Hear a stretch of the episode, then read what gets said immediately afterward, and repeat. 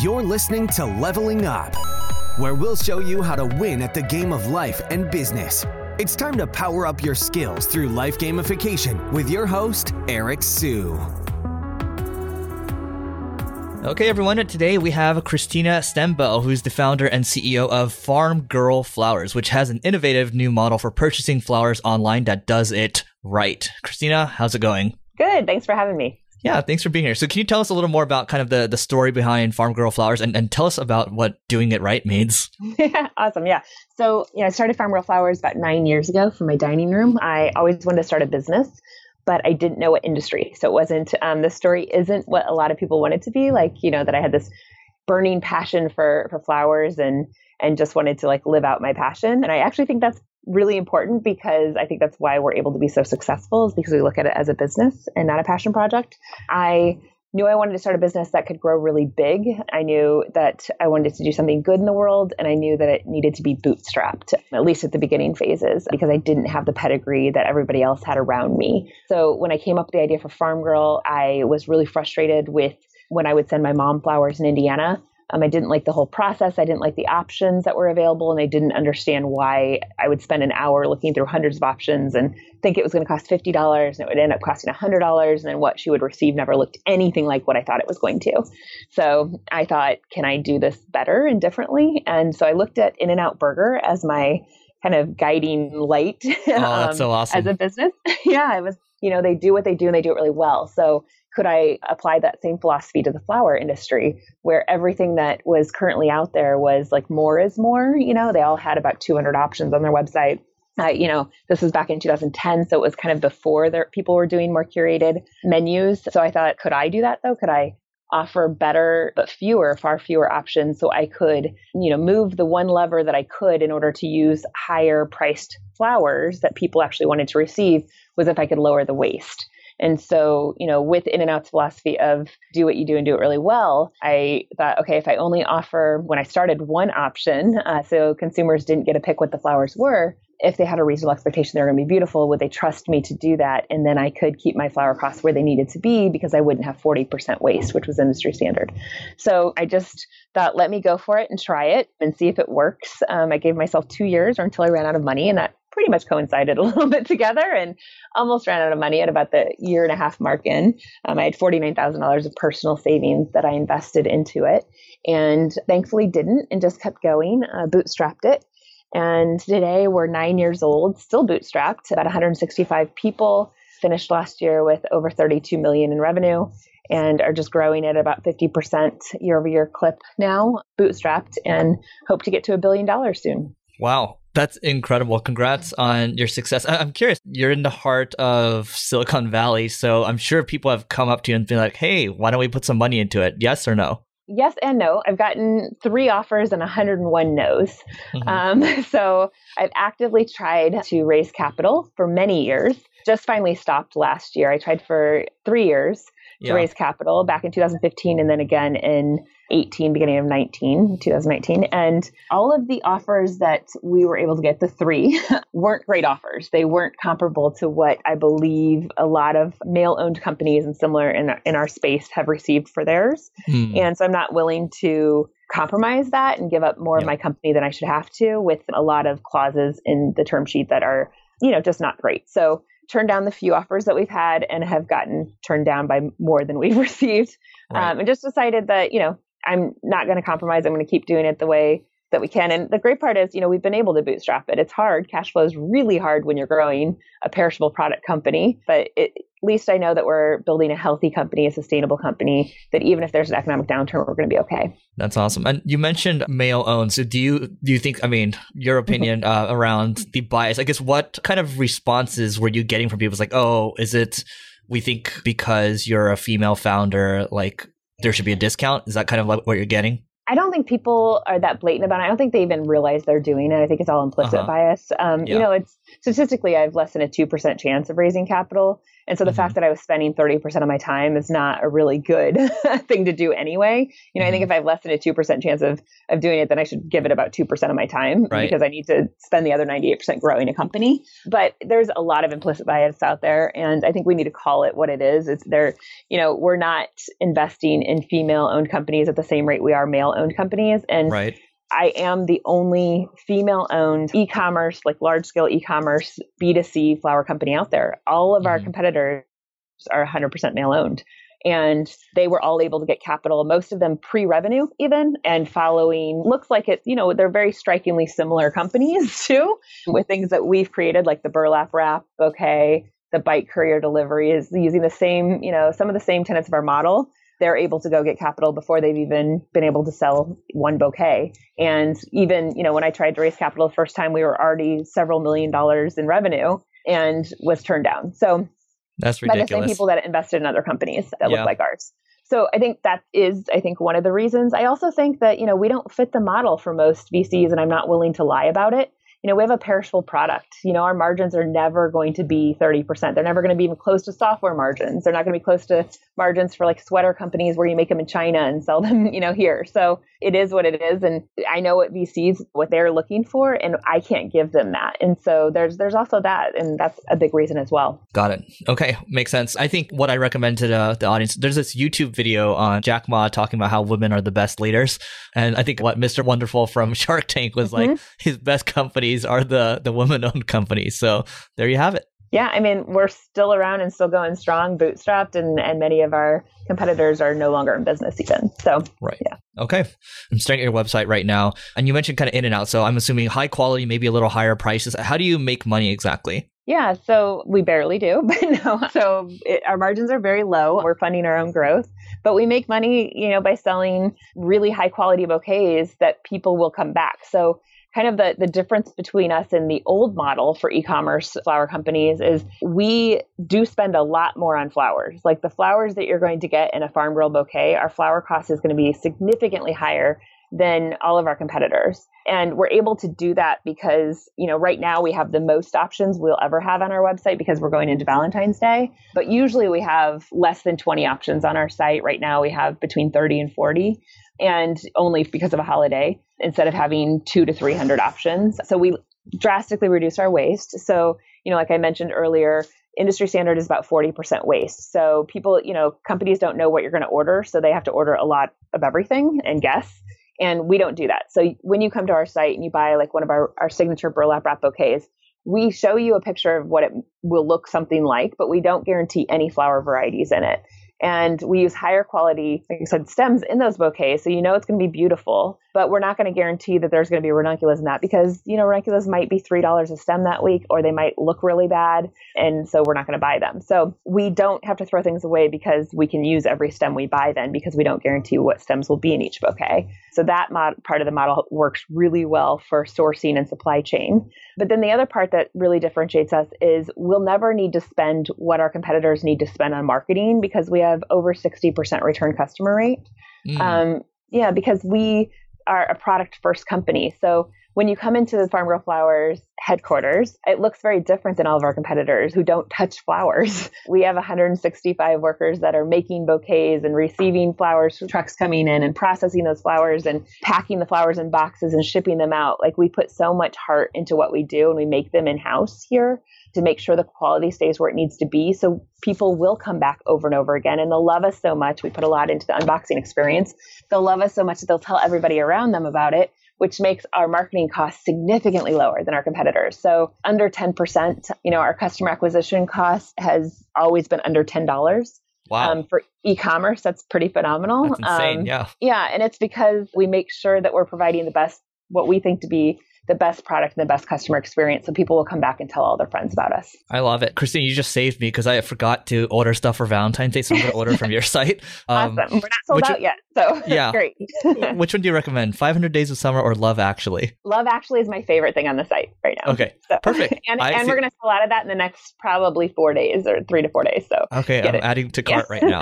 awesome. All right, awesome. So we kind of before the show we started, you talked about you know distribution centers, you talked about, you know, scaling a bootstrap company. I mean, to me, distribution center scares the crap out of me, right? Because I'm mostly like an online software kind of guy. So, what did you do before leading up to this company? And then, I guess, how did you learn about all these logistics? Because to me, I'm just like, holy crap, that's so much. I would totally fail. it's all self taught, by the way. So, like, I have no college education, anything. Everything that I've done is completely self taught. I read a lot, listen to a lot of podcasts like this, and awesome. teach myself everything. I taught myself everything about flowers from YouTube videos and books. So, I knew nothing about it before I started Farm Girl. Before starting Farm Girl, I worked at Stanford University, which is really ironic since I didn't go to college. um, initially, my first job there was I was the head of catering. So, I was always in hospitality before which I think also really helps because, you know, I worked with team members that aren't tech team members, you know, with hourly team members and in hospitality. And also customer experience was really important in hospitality and that helped me with this as well. And then after that, I was the head of alumni relations. So one of the departments that I oversaw did events for the law school and we bought a lot of flowers. So that's one of the reasons that I started researching the flower industry because I was like, why do these cost so much? And then I, you know, went down this rabbit hole of research on why e-commerce was declining for flowers and all of that. So that also helped with the early stages of, of my research. But then everything that I've done since starting it in my apartment in 2010 has just been learning as I go. What's the next phase? You know, when I started, I thought within two years I would have national shipping going, and I had mm. no idea what I was talking about. I had no idea that, like, you know, to ship a flower box from here to New York without any discount is $200, and wow. I can't subsidize that much. So it took me five and a half years to get national shipping going until I could afford the subsidies. And we're still subsidizing shipping by over $2 million a year. And the fact that we charge consumers $25 to ship is unreal. Like you know that if you buy anything online, everybody wants free shipping. Yeah. And we can't afford to do that. I did a focus group. I do lots of focus groups too, which is also mm-hmm. helpful for me. And you know, before we started shipping, I wanted to find out what our consumers would be willing to pay for shipping. And at $25, only 2% said they'd be willing to pay that to ship, but I couldn't go lower. You know, it was over 90% if I could get it down to $12 and over 80% if I could get it to 15. And I was like, I'll go out of business in a month with those subsidies. So I, thought I would be able to start at $25 and very rapidly be able to go down from there. And we've had to keep it there since 2015 because our subsidies keep going up because we're shipping so much to further away destinations. And so that's why I knew, you know, we need to open distribution centers. I've known that for several years. We just haven't been able to afford it. So mm-hmm. being bootstrapped, I have to wait till I can save up enough money to do it ourselves, which sometimes I think it's going to take a year and it ends up taking three like this time. So this year's the year we're doing it. awesome. So I, I, think you've also learned another lesson on the $25 that people are willing to pay for it.